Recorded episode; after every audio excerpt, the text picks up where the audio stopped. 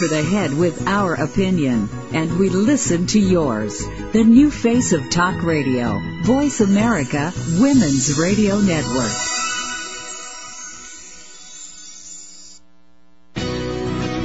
Welcome to the Kathryn Zox Show. This informative and entertaining show will start your mornings off on the right foot. Here's your host, Kathryn Zox, your social worker with the microphone. Good morning, I'm Kathryn Zox, your social worker with the microphone on voiceamerica.com. VoiceAmerica.com Women, and joining me this morning is Lauren Beller, my co-host.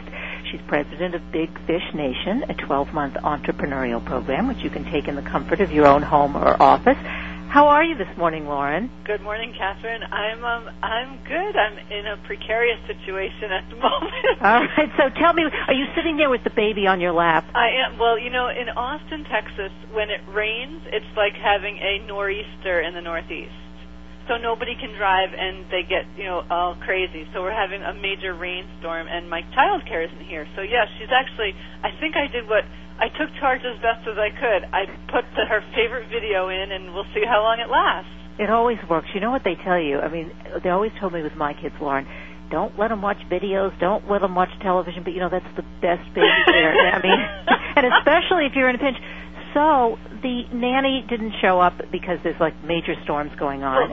But major is so relative. You know, I'm from the Northeast. It's rain. Can I say? I was going to say a word that I probably can't say on the radio. It's just rain.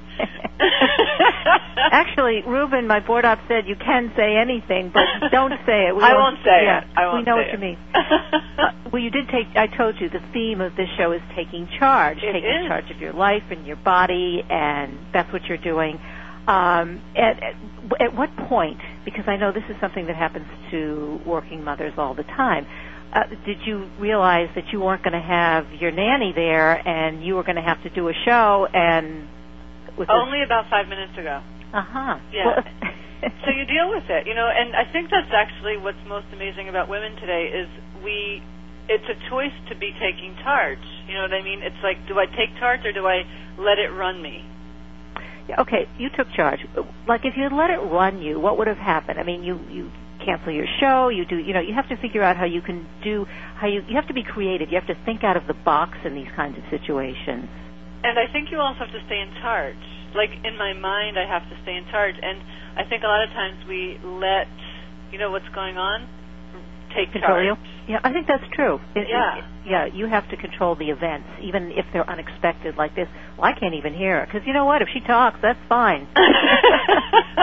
That's just the way. This is Voice America Women. Exactly, so. And it's, at least she's a girl, so we're doing okay. We can add her comments too. Yeah, exactly. I'm sure that she's not going to sit there. This is at, what, an 18-month-old? 18 exactly, month? Right. Yeah. She's not going to sit. At least mine would never do that. Sit in front of the video for an hour. No. We'll see. Okay, so I think you've done a good job. Well, she can say something. I've listened to radio shows where actually the host has had her kid on talking, you know, 2 and 3 years old, so we're all set. Yeah. Amazing. But I do think, I was sitting here right before we were getting on the air and thinking, you know, how is it that we take charge? You know, it was funny, I received your, you know, your focus for the day, and it was, I'm thinking, you know, it's such a choice every single day of how in charge are we.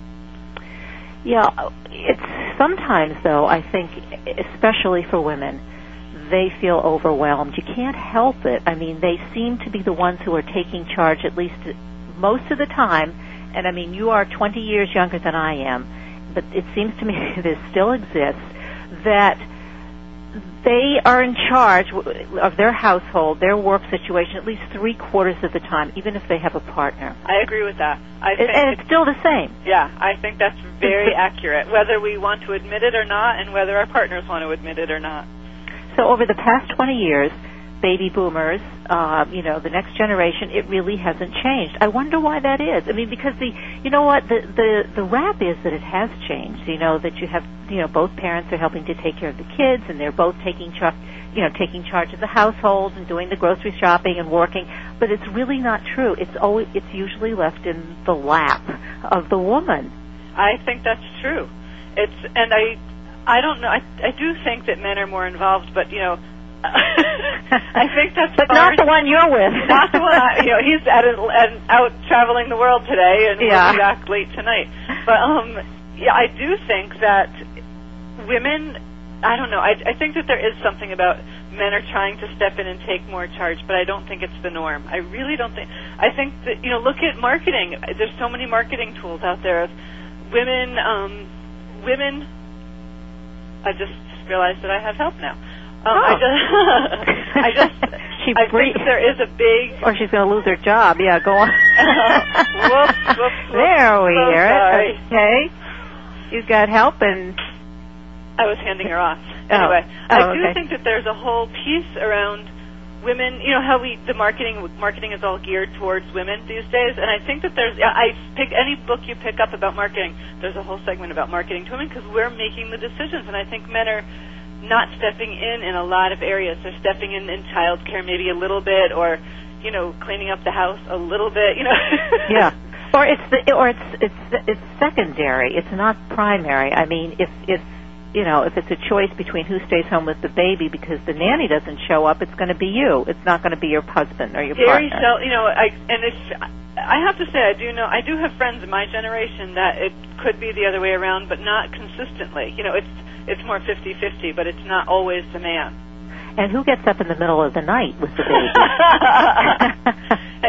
Don't you want to put a big bet on that one? Yeah, I do. I'm waiting for the answer, yeah. In my household, most of the time, it's me. Yeah.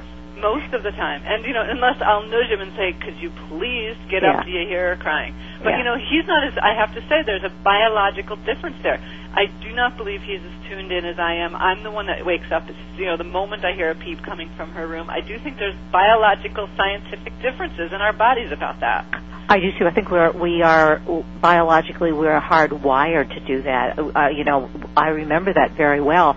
Three kids under the age of 4, and I could just hear. God bless you.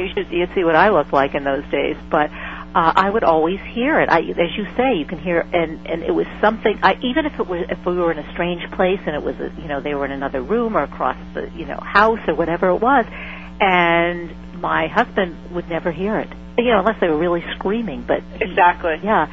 Well, it's for the preservation of the species. That's exactly right. So, I was speaking to my neighbor the other day who's more your generation, and she is telling me, they're just men and women are physically biased. She believes that we're different, and exactly what you just said, for the sake of the species. I have a book for you to read, and for listeners, too. It's I Stop at Red Lights, and it's about a man who is a writer. And this is true, this is an autobiography. And he writes, and he and his wife, who is a very high, she's an attorney in New York City, very high-powered job, and they totally reverse the roles. And he truly is the mother. They have a set of triplets, and then one son who's like a year and a half or 2 years older. Mm. And the book starts out with the birth of these triplets. And not by him, though. Not by him. No, that's a whole other story. Yeah, she would, and he didn't say that either. He didn't say, "Well, we're having a baby," or "We're doing." He said, "She's having the baby." I mean, he was very clear about that. But it was really interesting from his perspective because he was the only one who was the sole, who was the only man who was in when he was in New York City with the kids, and they were in an apartment. Then they moved to Scarsdale. But there were no other men who were in his position who solely had responsibility for the kids because she made the most money. Yeah, exactly. And I think that there is a small, like I would say, if 10%, it's 1 out of 10 maybe. I know one family here in Austin that the dad, they're equal. It's not he's the sole. It's they both don't work. They both stay home. They're fortunate enough to be able to do that, and they're very much 50-50. It seems like that's what the perception is. Yeah, well, that's a different set of circumstances. They both are at home. Exactly. So yeah, I think that makes it easier. It's interesting though when you come to take charge, like in that case, I think you have to be really conscious and have a real open discussion around who's going to stay home and what role are you going to play. And it's talked about where so much more it's just assumed. Of course, you're the woman. You're going to do it. Well, aren't those the things you should talk about before you get married that Definitely. Nobody ever talks about? Never, ever. Well, you don't, because there's such assumptions. You know, we both, in my situation, I just assumed, of course, we'd be, like, more 50-50. And I think he just assumed I would do the majority of it. And it was never talked about because our assumptions were what we went on. It was very interesting. It is, because both of you, here you are, you know, both, you've been in business, he's been in business, you've been out there, you have all the information, business coach, all of those, and still you get, and so did I, and I think most women do, get stuck in that kind of a situation. Maybe you need to write it down. Well, I'm actually thinking there's a book of, you know, the questions to ask before having a child, you know, to... And there is a book, actually. There is a book that walks you through some basics, but it's not, the whole book is not, it's a tiny, like, 3-page segment of this larger book, you know. But it's there is a whole segment of communication that gets left out because we just make a lot of assumptions about it. So, before you have, what do you discuss before you have a baby? Some people, it's not even planned. Okay, so that's, but when, you know, people talk about we're planning to have children, we're going to have a baby, but they don't sit down and write down what the responsibilities and the roles are of each partner, each parent. And I think a lot of times they don't even know because they both have not been through it. I have a great friend who's in the process of trying to have a child, and I say to her, you discuss everything. You know, talk about who's going to do breakfast, who, you know, who's how are you going to feed the baby? Are you going to have a healthy eating plan? Are you going to, you know, talk about everything? Who's going to do diapers? Are you both open to both kinds of diapers? You know? Are you fighting over what type of diapers to get? Do you breastfeed or do you bottle feed? And do you have a real, who has the stake in it? I mean, it's really interesting. It's everything. I mean, my husband will, he'll change pee diapers, but he won't change number 2 diapers, you know. Most men won't. It's so crazy. Yeah, he's biologically programmed for that one. He says, no, he says, I'm biologically programmed because I do it better. Oh, I've heard that. Don't fall for that one. Oh, please. No. But you and also then, you know, who's going to do tubs at the end of each day? Because you're exhausted after working all day. Who's going to do it? You know, is it always one person? Are you going to take turns? You know, who's going to cook while the other one's, you know, putting the child to bed or whatever? And do you feel guilty? Can he make you feel guilty about not wanting to do some of those things and asking him to do it? I don't feel guilty about much these days. You're so exhausted. There's very little I feel, because I know that I do the best. I truly believe I do the best I can, and if I'm asking for help, I really am asking because I need it. So that's a whole other discussion, actually, is guilt, because you can feel... I know a lot of mothers that feel guilty they're not doing enough for their child or not contributing to the relationship as much as they like or whatever, you know. Or asking for help. I think that's one of the issues that women have difficulty with, asking for help and just saying no. And that's okay. And then, as you say, not feeling guilty. Well, the next guest before we take the break is going to be Dr. Joshua Coleman. And he's written a book, When Parents Hurt, and Compassionate Strategies When You and Your Grown Child Don't Get Along. You're listening to The Kathryn Zox Show. I'm Kathryn Zox, your social worker with the microphone. And Lauren Beller on VoiceAmerica.com Women.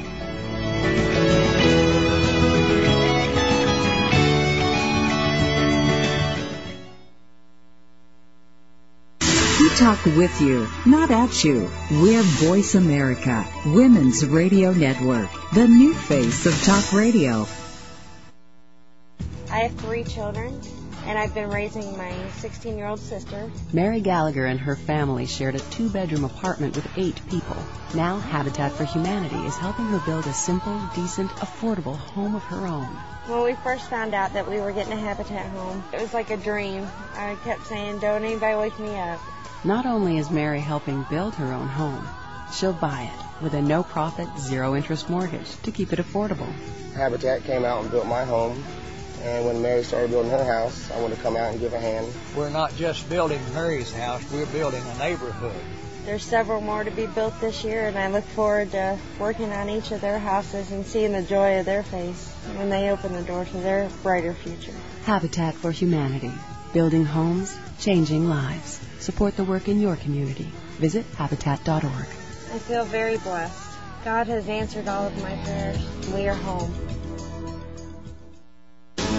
Are you willing to be taught? And invest a few minutes each week to learn principles that will ensure your success and fulfillment? Tune in every Tuesday at 10 a.m. Pacific Standard Time and 1 p.m. Pacific Standard Time to It's Easier Done Than Said on the Voice America Women's Channel. Chat with Women reaches boomer women and their daughters. The concept is simple. It's the modern equivalent of having coffee with a million or so of our closest girlfriends. Chat with Women doesn't talk trash and it doesn't dish dirt. It's intelligent programming for intelligent women. Imagine that. Host Pam Gray and Rochelle Alhadeff, fun-loving women with enough life experience to go around, want to share their joy and knowledge of life with others. Plan to spend Thursday morning at 8 a.m. Pacific Time with Pam and Rochelle on the Voice America Women's Channel. If you can't call Mom, call Chat with Women. Real advice for real life from real women. And they keep their listeners laughing and learning with exciting interviews, live call-in sessions, and advice from two revolutionary baby boomers. Join Pam and Rochelle every Thursday at 8 a.m. Pacific Time, 11 a.m. Eastern Time for Chat with Women here on the Voice America Women's Channel. Radio that talks with you, not at you. Voice America, Women's Radio Network. You're listening to The Kathryn Zox Show on the Voice America Women's Channel. If you would like to join our conversation this morning, call now. The toll-free number is 866-472-5788. That number again is 866-472-5788. I'm Kathryn Zox, your social worker with a microphone. Welcome back. Join to the Kathryn Zox Show on voiceamerica.com, voiceamerica.com women.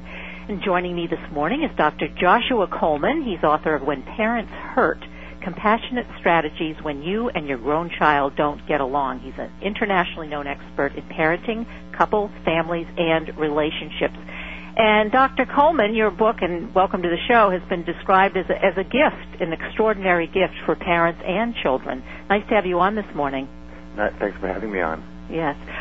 Okay, this book is, you know, the topic When Parents Hurt, and you're talking about adult children not being able to get along with their parents or even being estranged, I think is one of the most painful things that can happen to a parent and to the child, and a topic that there's a lot of stigma attached to it. People don't want to talk about it. It's one of those topics that I think we kind of like put under the table, put under the rug. Right.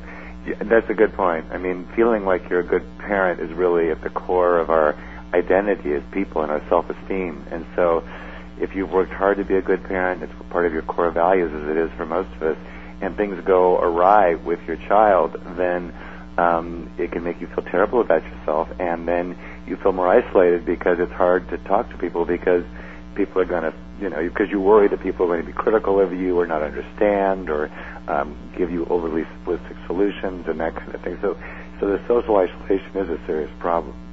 And I think that's true, though. I think, I think that people do judge you. Everybody... Right. You don't get along with your grown-up, with your adult child. It's sort of like, well, what did you do that was so bad that they don't want to be with you? Well, yeah. And there is that underlying assumption. Are there situations where, let's talk about estrangement, where the child is justified in cutting off relationships with a parent? Well, yes. I mean, tragically, many kids are raised in homes where there's child abuse, there's incest, or there's neglect, or the parents were just so self-centered that the kid really wasn't parented. And so the kid has been damaged or scarred, or even if the kid was able to develop a decent adult life, they still carry the very, very deep, painful memories and scars of that experience.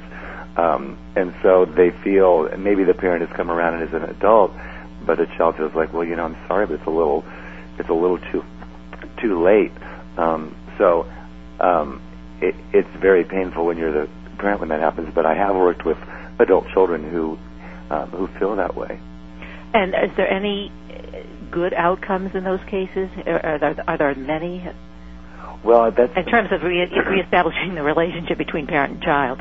Yeah, that's really why I wrote the book, among other reasons, is to give parents a roadmap back, because there's so many ways you can make mistakes and continue to make the relationship bad, but there are many things that a parent can do in those situations to heal it. And the first and most important thing is to reach out to the child consistently and acknowledge the mistakes that were made and make amends for the mistakes that were made, and to be honest and forthright about it. Don't try to, even though it feels terrible to hear how painful your behavior made your child feel, to really still embrace that child and say, you know, you're right, I do feel terrible about that, you're right to be upset and mad.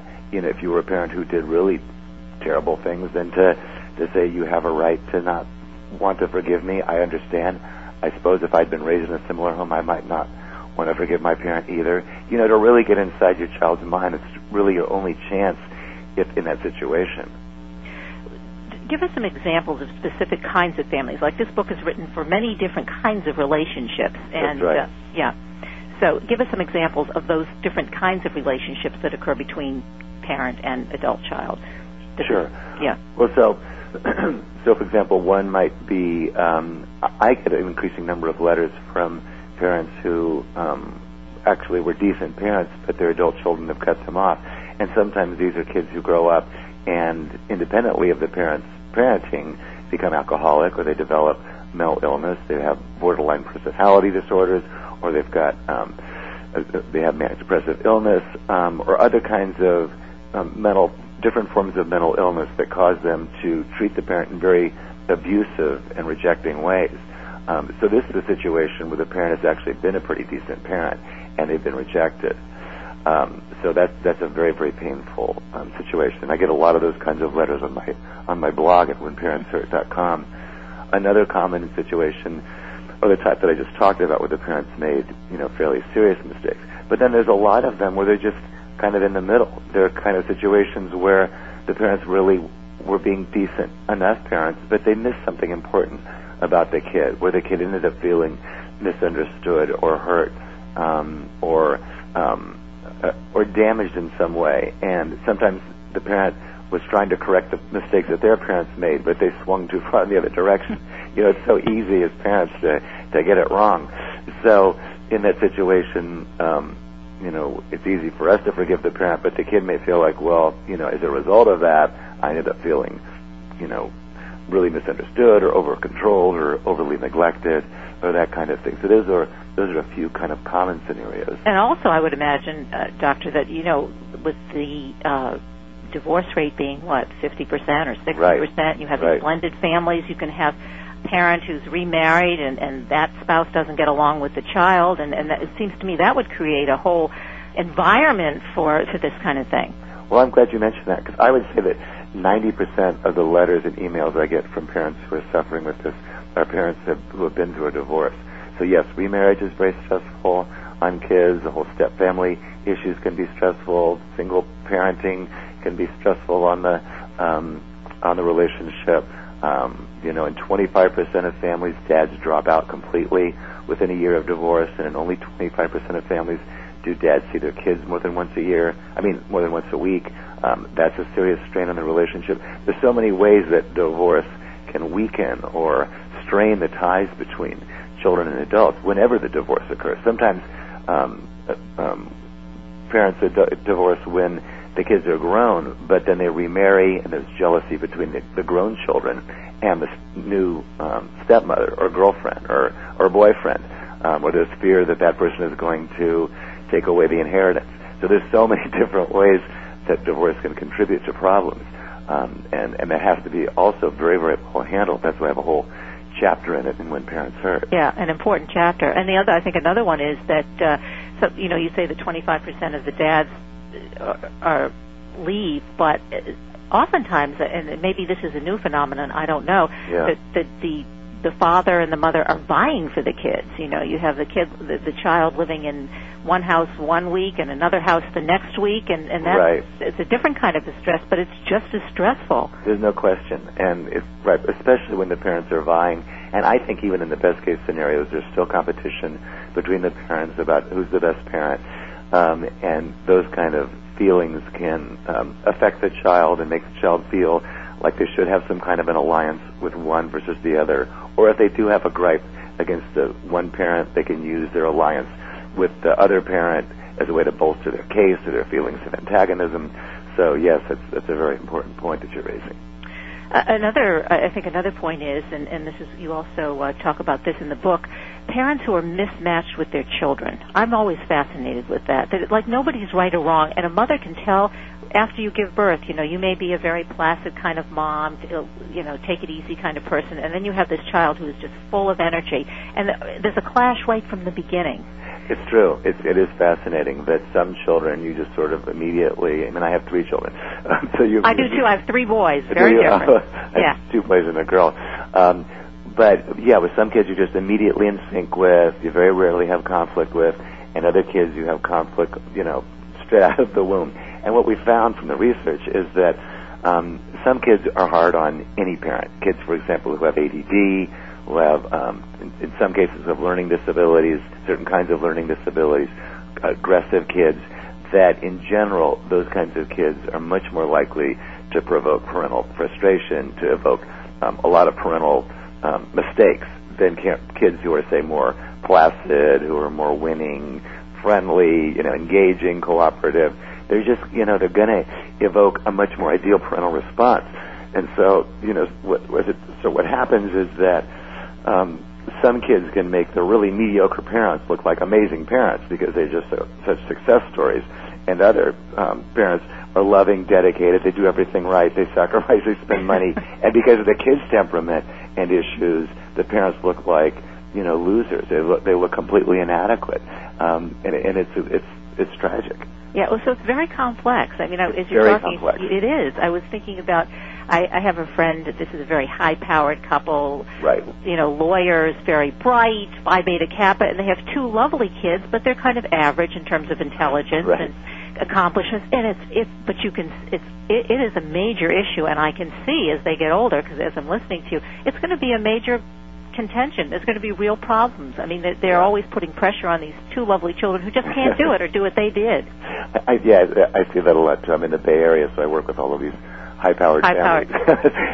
and it's a common thing. You know, you get these poor kids they have learning disabilities, if they've got attentional problems, or they're just not that motivated. They don't want to be the, you know, the superstar achievers. They're perfectly happy, you know, just kind of having a decent life and not getting on a Harvard track, and they're married to these parents who really, you know, who are kind of star players, who've achieved everything, who are making tons of money, and it's a mismatch, and it can cause serious problems because it can make the kids feel unaccepted, rejected, you know, disapproved of, and the parents can walk around feeling disappointed. They can feel like they're doing something wrong, that their kids aren't more ambitious. And so it's a hornet's nest. I mean, we have to say goodbye. Nest. I could go on. We could have done this for an hour, and I want everyone to know that they can buy your book, When Parents Hurt, on Amazon.com and at bookstores everywhere, and they can go to whenparentshurt.com. There's a lot more information. It's been great having you on the show today. Oh, thanks. It was a pleasure. Yeah, it was a pleasure. Thank you. Take 29 care. Minutes past the hour. I'm Kathryn Zox, your social worker with a microphone on VoiceAmerica.com. Women.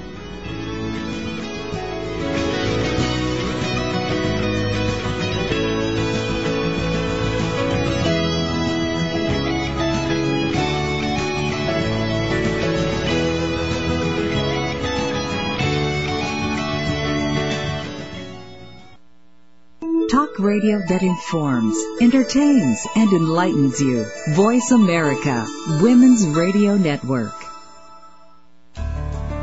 Chat with Women reaches boomer women and their daughters. The concept is simple. It's the modern equivalent of having coffee with 1 million or so of our closest girlfriends. Chat with Women doesn't talk trash and it doesn't dish dirt. It's intelligent programming for intelligent women. Imagine that. Hosts Pam Gray and Rochelle Alhadeff, fun-loving women with enough life experience to go around, want to share their joy and knowledge of life with others. Plan to spend Thursday morning at 8 a.m. Pacific Time with Pam and Rochelle on the Voice America Women's Channel. If you can't call Mom, call Chat with Women.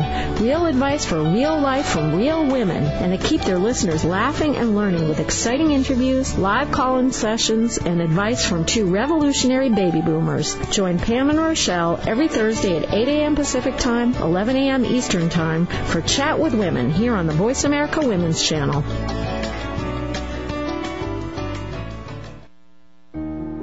Inner Health Through Homeopathy, hosted by Melissa Birch, CCH, with Dr. Tim Stryker. This show features a weekly discussion about homeopathy, a holistic approach to healthcare which treats ailments by bringing the entire body into balance. Homeopathy encompasses and examines the makeup of the entire person instead of focusing solely on a disease or ailment. The healing process involves physical, mental, and emotional changes which come from a wellness within. Homeopathic remedies go far beyond an alleviation of symptoms. They can restore harmony to the body and open paths to a higher level of awareness. Each week, Melissa Birch, CCH, explores a different health issue and individual healing processes with Tim Stryker, MD. Tune in every Wednesday at 10 a.m. Pacific Standard Time, 1 p.m. Eastern Standard Time on the Voice America Health and Wellness Channel for Inner Health Through Homeopathy. Dad, can I ask you something? Sure. There's this girl I kind of like. Say no more. You just have to impress her. Okay, but how? Just, I don't know, pick up a lot of heavy things around her. Like what? You know, desks, chairs, people. Grunt if you have to. Grunt? Yeah, be like, oh! There you go. You don't have to be perfect to be a perfect parent. When you adopt a child from foster care, just being there makes all the difference. To learn more, call 1-888-200-4005. A public service announcement brought to you by AdoptUSKids, the U.S. Department of Health and Human Services, and the Ad Council. What would happen if you didn't follow the established path? Would you feel scared or proud? Could you explain that helping the people of Peru improve their own community would also have an effect on your own? Would you rather make your own way or spend a lifetime saying, what if? Life is calling. How far will you go? Peace Corps. To find out more, call 1-800-424-8580 or go to peacecorps.gov. Finally, radio that has real depth. Voice America Radio Network. You're listening to The Kathryn Zox Show on the Voice America Women's Channel. If you'd like to join our conversation this morning, call now. The toll-free number is 866-472-5788. That number again is 866-472-5788. I'm Kathryn Zox, your social worker with the microphone. We are back on VoiceAmerica.com. VoiceAmerica.com women. What do you think, Lauren? Hey, Kathryn. I love this topic. I think it's really interesting to think of people being mismatched and the challenges we have. I mean, parents and children. Yeah. Yeah. And actually, I never thought about it that way. Yeah. And I think it's you see it very often. I can, I sort of have, hindsight, because I can look at, I'm not in that. That's the difference between you and me these days. Yeah. I have a little bit of wisdom. But, I look at mothers, and I gave the example we were taught with Dr. Coleman, but you see these and he said in San Francisco and New York City also, it's the same, and most cities, I guess, you have these, energized, high-pressured parents who just have these delightful, mellow little, children who are, they don't necessarily have to have any kind of a problem, but they just aren't matched in the right family. And it's even more obvious if you have a family with, say, 2 or 3 kids who match their parents' personality, and then the third doesn't. Yes. Yeah. And I think that's probably really normal. Don't you think that happens a lot with the more children you have, the more that chances of that happening? Probably, yeah. The more children you have, yes. I think the more, someone's, and they, maybe not consciously, but maybe a child would be like, I just don't want to be like the rest of them, and be more laid back and not, not so driven, just because it looks like a lot of energy and work. But I think it even starts with the babies. I think you're right. Yeah. From the minute each one of my children, one of the boys, I nursed all the babies. Everybody doesn't know that by now, but they all nursed differently.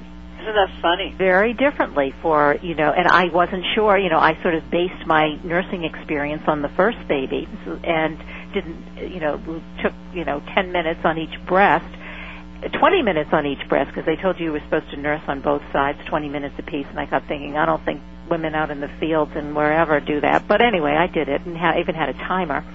Talk about putting pressure on breastfeeding. That's so funny. Yeah, it had to be exactly 20 minutes. No more, no less. No more, no less. I don't know what I thought, he would starve or what. But anyway, the second one, a couple minutes on each breast, done, finished. And he was fine, nourished, had all the milk that he needed, and it was no problem. And then the third one was kind of in between. And then, funny. Yeah, I mean, of course, you don't have a basis of comparison, but it's very funny. Just very different from the way they eat their food, when they wake up in the middle of the night, all of those kinds of things. And, if you're a night owl and so's your kid, it's great. But if you're not and your kid is, you're in trouble. Well, there's a lot of contention. I bet. Yeah. And so literally right from the moment they're out in the world, there's out of the womb, yeah. As you said, just out of the womb, yep. So amazing. It's really interesting for me to think about, because I do have a biology degree and a psychology degree, and I just love, this is a great topic for that, to have such strong education on both sides. Is it science, is it nature or nurture? And it's so clear that it's science as well as, I think there's some nurturing differences too probably that happen naturally with the second one and the third one. Yes, that's true. But this mismatched parents, and, I've actually seen, there's a documentary on this, and I can't remember where I saw it, where they actually went in and filmed mothers feeding their babies, putting them to bed, and examples of mothers who are mismatched with their babies. And how they did it? Well, it was more of a just kind of an observation kind of thing, and you could see it. You could, you'd look at the facial expressions of the mother when the baby did something that was right. Kind of contrary to her own way, and yeah. The judgments that happen so early on. Mm-hmm. And they're nonverbal; they can just be the way she's looking at the baby, or touching, or putting her back or him back in his crib. Those kinds of things. They're very subtle differences. But they build up over the years, and by the time the child has reached 5 years old, there's a lot of stuff that's happened emotionally in terms of their development. Oh my goodness! I think, it starts, yeah. I think, from the moment they're born. It begins, that either the supportiveness or the not so supportive.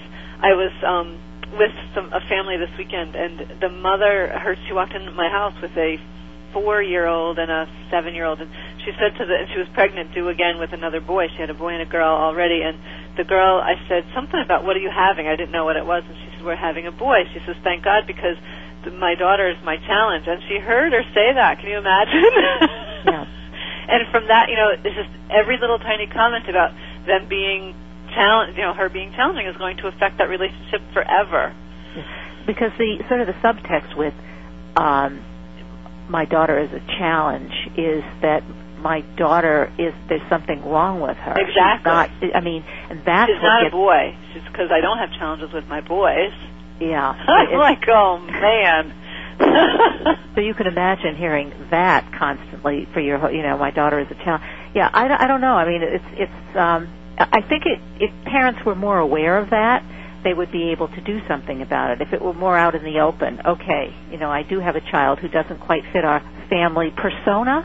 Exactly. Then let me be sensitive to it, and I think you can be. But I don't think that many or most parents are, or even are conscious of that. I would agree with that. I also think that there's something about it's our own, as parents, it's our own opportunity to heal our own judgments. That's interesting. Yeah. In other words, yeah, there's that we grew up with a family that helped us come up with these perspectives, and then these children come into our lives, and we get to decide, do we want to further those perspectives and deepen them into this particular family, or do I want to use it as an opportunity to change, grow, and heal, from what my father or mother said to me? But that's the conscious person. Yeah. You have to be conscious about that. Yeah, and that comes much later. Well, for some of us. I mean, I was reading an article yesterday on how it actually was online, Daily OM, and it was speaking exactly to that, to the opportunity of parenting is the opportunity to heal as an adult through the childhood experiences that were hurtful, so that you don't reproduce the same issues in your own children. Yeah. Unfortunately, I think a lot of us do that, though, and even as you're doing it, this is when parents, they'll say something to their child that that was said to you, and you vowed you would never say that, exactly. And then you hear yourself saying it, exactly. And you either have to stop. And I've done that. I've stopped. I said, okay, I know this is not something I want to say, and I've stopped in mid sentence because I am aware this is not what I want to do. This is something that was done to me, and I don't want to repeat repeated in this generation. But you have to always be aware. You have to. I mean, I think that's part of the problem. I would totally agree with that. Be aware and be again. It started with our conversation. You know, be in charge of how we want to be as a parent. Yeah, it's very. Here's another issue, and you haven't gotten to that point yet. And Dr. Coleman discusses it in his book. But when children grow up and you have this expectation for what they want to do and what they should be doing or shouldn't be doing. And I have a girlfriend who's struggling with this right now, and she was telling me, not satisfied with what school they went to and, what jobs one of her daughters is pursuing and who she wants to marry. And that gets in the way. And that's another, that comes later. But, and wrestling with that, not wanting to alienate her daughter, but at the same time feeling like I have to get it out and say how I feel about what you're doing, and I don't think you should be doing, the job you're doing or being involved with this man that you're involved with. And, it's more difficult to talk to an adult child than it is to, you are in charge when they're under 18, exactly. But after that, yeah. It's very different. Very different. I have a Big Fish person that I work with. A mom, obviously, not obviously, but she's a mom, and, in her mid-40s, she has a daughter that's in her mid-20s, and just yesterday, she's very different, the two of them. Oh, my goodness, black and white, we have a free-spirited, money-doesn't-matter kind of daughter. There are a lot of those around. There's a lot of them, yeah. And then we have this mom who's corporate mom, driven, focused, and, I don't need to say anymore. And, she's telling me that her daughter is going to go to massage school in Hawaii, and, she's doing her best to just accept her for who she is. And she says it's so easy to judge it and say, go get a real job. She went to do some Peace Corps work. Funny. She'll end up being the CEO of a company. You are exactly right. Yeah, she will. Right. She just has to bide her time, right? I think you're exactly right that the younger person, the daughter, is going to figure out what's right for her, and she's going to come full circle after she explores the world. And Lauren, speaking of super moms, there's a real trend for mothers who come from high power jobs, lawyers, doctors, professionals, and give up their careers to raise the children. I don't know if they give up their careers, but take a hiatus. And that they take all of those attributes that you need in the corporate world, and they apply it to running their household, which puts an enormous amount of stress on the children.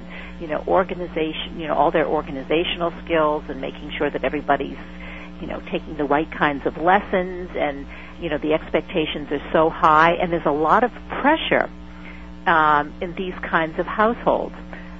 Which I don't think is really great for the children. I keep saying kids. You're supposed to say children. Well, there's something really big missing in corporate America, and that's, where's the love? Well, yeah, where's the love? There's no love in corporate America. Exactly. So yeah. When people are trying to apply corporate America strategy and organizational, development to our families, I think we're going to be missing some big important things, because they are missing in corporate America. Where's the compassion? There is no compassion. There is no compassion. Yeah. And I think that since so many times we do try to apply, how we deal with our employees or our coworkers, and we try to deal with our kids the same way, and it won't work, because as the doctor talked about a few minutes ago, it's so easy to make a mistake as a parent. Yes, it is. And do you find yourself feeling, there's no right or wrong. I think that's the most difficult situation. I would agree with you. Yeah. And you don't know what the long-term ramifications are going to be. You never know. I was at Starbucks a couple of weeks ago, and I read the best quote. It was one of the best quotes on parenting. The best parent is the one that knows they can only do the best they can. That they're doing the best they can, and not to, I think that, no, I'm sorry, your child grows up finally when he or she knows that your parents did the best they can. That takes a long time, I think it's a process, and it's not as I think it's very specific. I mean, sometimes you're willing to forgive them in certain areas when you grow up as an adult, and other areas you're not, and maybe they didn't do the best they could in certain situations. Well, that's true, but I think that as a child growing up, there's a point, and I see this more now as a parent, that I realize that I used to have much more judgments about my parents, you know, as when I wasn't a parent, you know, that, wow, they could have done that better, and this different, and that different, and now as a mother, I realize they really, in the moment, probably did the best they could. Yeah, because now you've had the same experience. Exactly. We're going to take a break right now. Lauren Beller and Kathryn Zox on VoiceAmerica.com, Voice America Women. I'm your social worker with a microphone, and we're talking about women taking charge.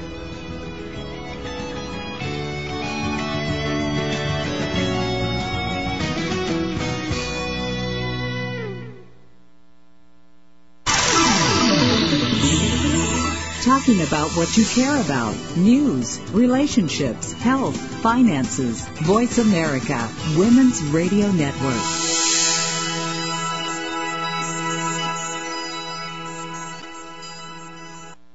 If you are among the millions who are on the quest to find the fountain of youth, then this is the program for you. Dr. Norm Shealy brings to Internet Talk Radio Youthful Aging, Secret of the Fountain, every Monday at 9 a.m. Pacific Standard Time, 12 p.m. Eastern, on the Voice America Health and Wellness Channel. Dr. Shealy's mission is to help you have optimal health and longevity, and the purpose of Youthful Aging is to give you an opportunity to ask your own questions about anything related to health, and everything is related to health. Each week, Dr. Shealy will focus on a particular health topic and welcomes your questions, which are the reason for the program. Tune in every Monday at 9 a.m. Pacific Standard Time, 12 p.m. Eastern, on the Voice America Health and Wellness Channel for Youthful Aging, Secret of the Fountain with Dr. Norm Shealy, and discover for yourself the secret of the fountain. Winning with Wellness, where beauty meets health, with Dr. Badushi Baber, is a place where women can share their health and beauty tips and learn that wellness means having a positive self-image. Tune in every Wednesday morning at 7 a.m. Pacific Standard Time on the Voice America Women's Channel. We talk with you, not at you. We're Voice America, Women's Radio Network, the new face of talk radio. You're listening to The Kathryn Zox Show on the Voice America Women's Channel. If you'd like to join our conversation this morning, call now. The toll-free number is 866-472-5788. That number again is 866-472-5788. I'm Kathryn Zox, your social worker with a microphone. Welcome back to VoiceAmerica.com, Voice America Women. We've been talking about taking charge today. That's been the theme of the show. And joining me this morning is Elizabeth Battaglino, I hope I'm pronouncing that right, Cahill, Vice President of National Women's Health Resource Center, to talk to us about a landmark study on women's health conditions, which highlights a significance for baby boomers, and I am one of those baby boomers. So welcome to the show. Nice to have you on this morning, Elizabeth. Thank you for having me. Okay, so what are we talking about this morning? This landmark study, what is it? Why do we need to know about it? And what do we do? Well, we commissioned a report, and we're talking about pelvic health because what we found out is that at least one-third of all women 21 years old and older will be treated for one or more of pelvic health problems by the time they turn 60. So that's huge. In addition, our report found that baby boomer women, those women between the ages of 40 and 60, experience pelvic disorders most frequently, and these pelvic health related conditions can really significantly affect your life. So we're here to talk about pelvic health because women aren't talking about it. Why aren't they talking about it? I mean, because they're embarrassed. Yeah. They're embarrassed, and it's unfortunate. I mean, here we are today. We can, we've certainly made erectile dysfunction table talk conversation, and why are we struggling with not being able to talk about our pelvic health? And when I'm talking about pelvic health, I'm talking about like four major conditions here. We're talking about heavy periods, fibroids, pelvic organ prolapse, and stress urinary incontinence. We talk about, as women, I think we also, you mentioned erectile dysfunction. We also will talk about our breasts. Right. But and we won't talk about... That's a great, you just brought up one of my, a huge talking point here, breasts. When we look at breast health and we look at how far we've come, since the 60s and 70s when radical mastectomy was the only choice for breast cancer, and compare it to pelvic health, where over 600,000 hysterectomies are performed every year, and that statistic has not gone down in 25 years. There's a problem. There's definitely a problem, and I still get there's a problem because we won't talk about it. You really have to start with that. There is a shame, I think, associated or something, that there's something wrong with my pelvics, you know, or what's happening, below the waist. We can't talk about it. We can't. I mean, we can't even say the word vagina most of the time. Right, and when what we were finding is that here you are, and people don't realize that these conditions are treatable. We can treat a lot of the conditions, like stress urinary incontinence, for instance. A lot of women that go through vaginal deliveries or may have a difficult vaginal birth and are experiencing some leakage of urine, like during their Pilates class or going for a run, or even while they laugh or sneeze, might think that this is normal and think that, you know, the solution is just wearing like a Light-Day pad every day, for the rest of their lives. That's not normal, and there is treatment options for this. And same with if you have heavy bleeding, you do not have to suffer or plan your trips around your monthly period.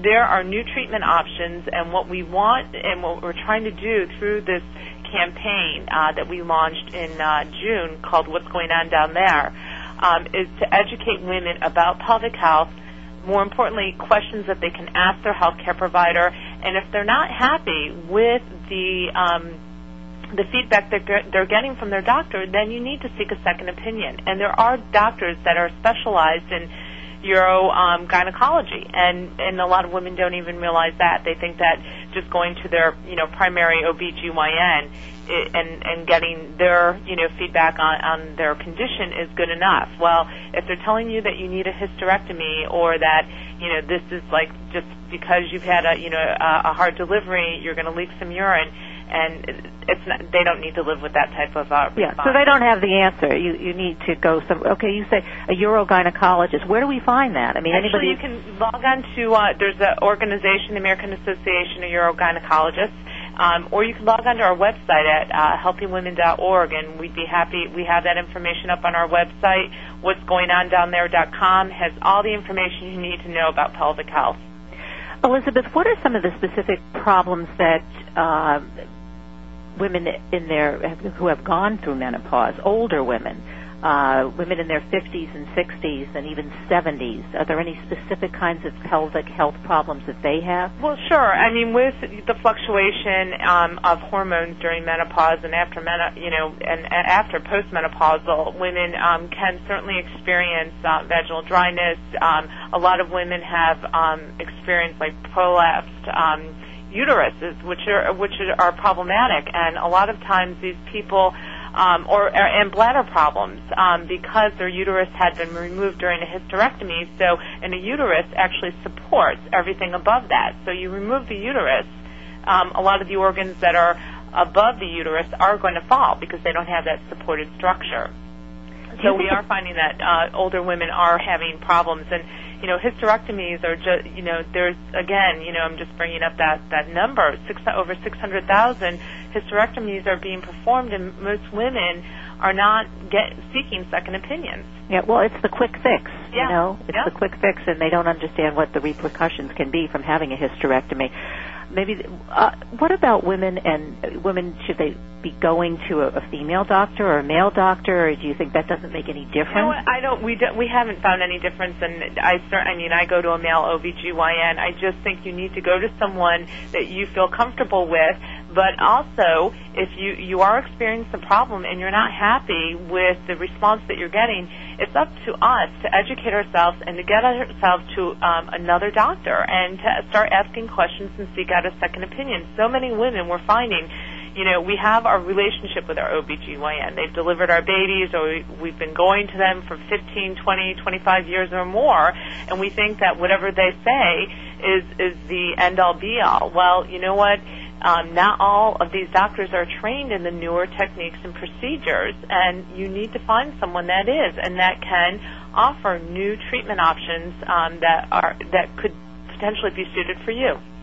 So, Elizabeth, we go to the website and the new book, which you published, What's Going On Down There, a lot of this information that we would have been talking about will be there, plus a lot more. So right.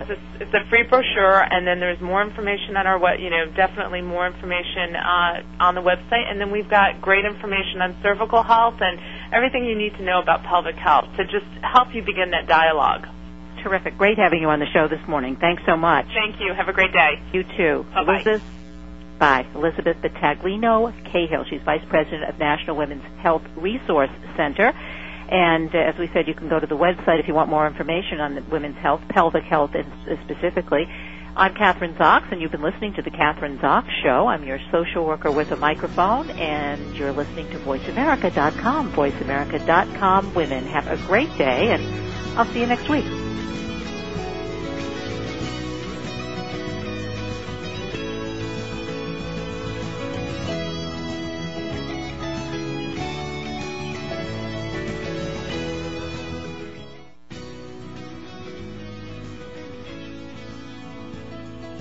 We hope you've enjoyed today's episode of The Kathryn Zox Show. You can listen live every Thursday morning at 8 a.m. Pacific Time on the Voice America Women's Channel. Want to know more about Kathryn? Visit her website at www.kathrynzox.com. Be sure to join us next week for more interviews and great conversation with Kathryn Zox.